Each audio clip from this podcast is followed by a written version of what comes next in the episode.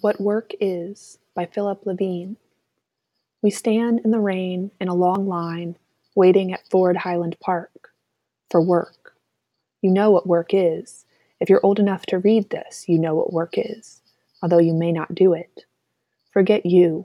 This is about waiting, shifting from one foot to another, feeling the light rain falling like mist onto your hair, blurring your vision until you think you see your own brother ahead of you maybe 10 places.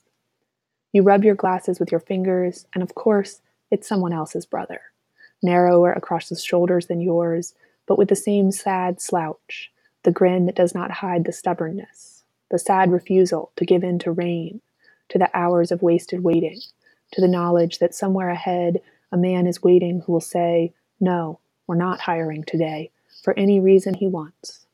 You love your brother, now suddenly you can hardly stand the love flooding you for your brother, who's not beside you or behind or ahead because he's home, trying to sleep off a miserable night shift at Cadillac so he can get up before noon to study his German, works eight hours a night so he can sing Wagner, the opera you hate most, the worst music ever invented.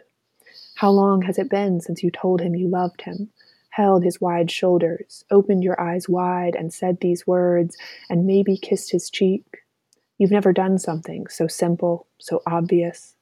Not because you're too young or too dumb, not because you're jealous or even mean or incapable of crying in the presence of another man. No, just because you don't know what work is.